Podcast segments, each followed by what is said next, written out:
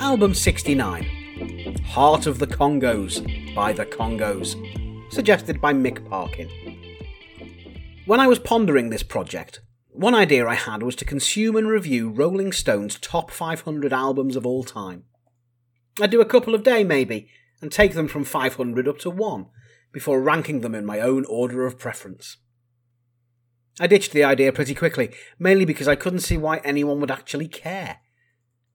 Another reason was that, hell, there are a thousand reviews of Sgt. Pepper or Pet Sounds out there, while the 1000 suggested albums shtick makes it more personal and unique. But never say never. Who knows? I might take up the 500 after I finish my current 1000. The final nail in this plan's coffin was the fact that I'd be listening to a host of albums that were historically charged, powerhouse releases for a certain time and place in music's great tapestry, albums that placed highly in part through excellence and in part through worthiness. That sounded daunting, and a surefire way to expose my naivety. I'd state my inexpert opinion on the internet, getting shot down by a host of musical Miranda Priestleys, claiming that my beloved blues album is actually cerulean. Heart of the Congos by the Congos feels like one of these pit traps.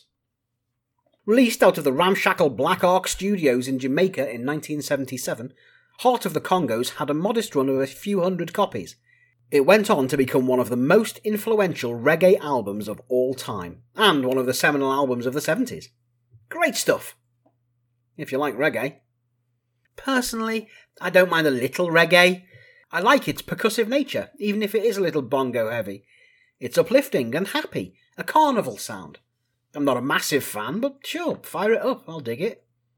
Heart of the Congos has a raw garage sound, which is entirely in keeping with its roots. In fact, it's so earthy I'm reminded of crackling blues recordings from the crossroads. While such a shoestring sound works for the blues, that's not the case with this. There's a remastered release from 1996 which I'd hope would be smoother.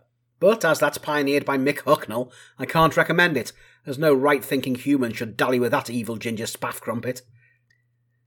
Another issue I have is the religious nature of the lyrics, a common theme of the genre. Songs like Ark of the Covenant and Sodom and Gomorrah do their best to spread the tendrils of the Holy Cthulhu. I appreciate the need, but it's not my bag. On a more positive note, the songs are gentle and uplifting, as you'd expect. There's a summer feel to the whole thing, and you can almost feel the foundations being laid for an entire generation.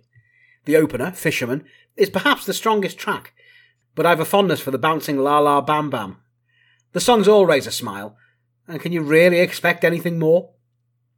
But overall, when you take the low quality sound and rudimentary, albeit influential style, I can't give this more than 5 out of 10. There's much better reggae out there but those albums owe their existence to albums like this, their musicians playing bongos on the shoulders of giants. I'm Craig Stevenson. This is the 1000 Albums Project.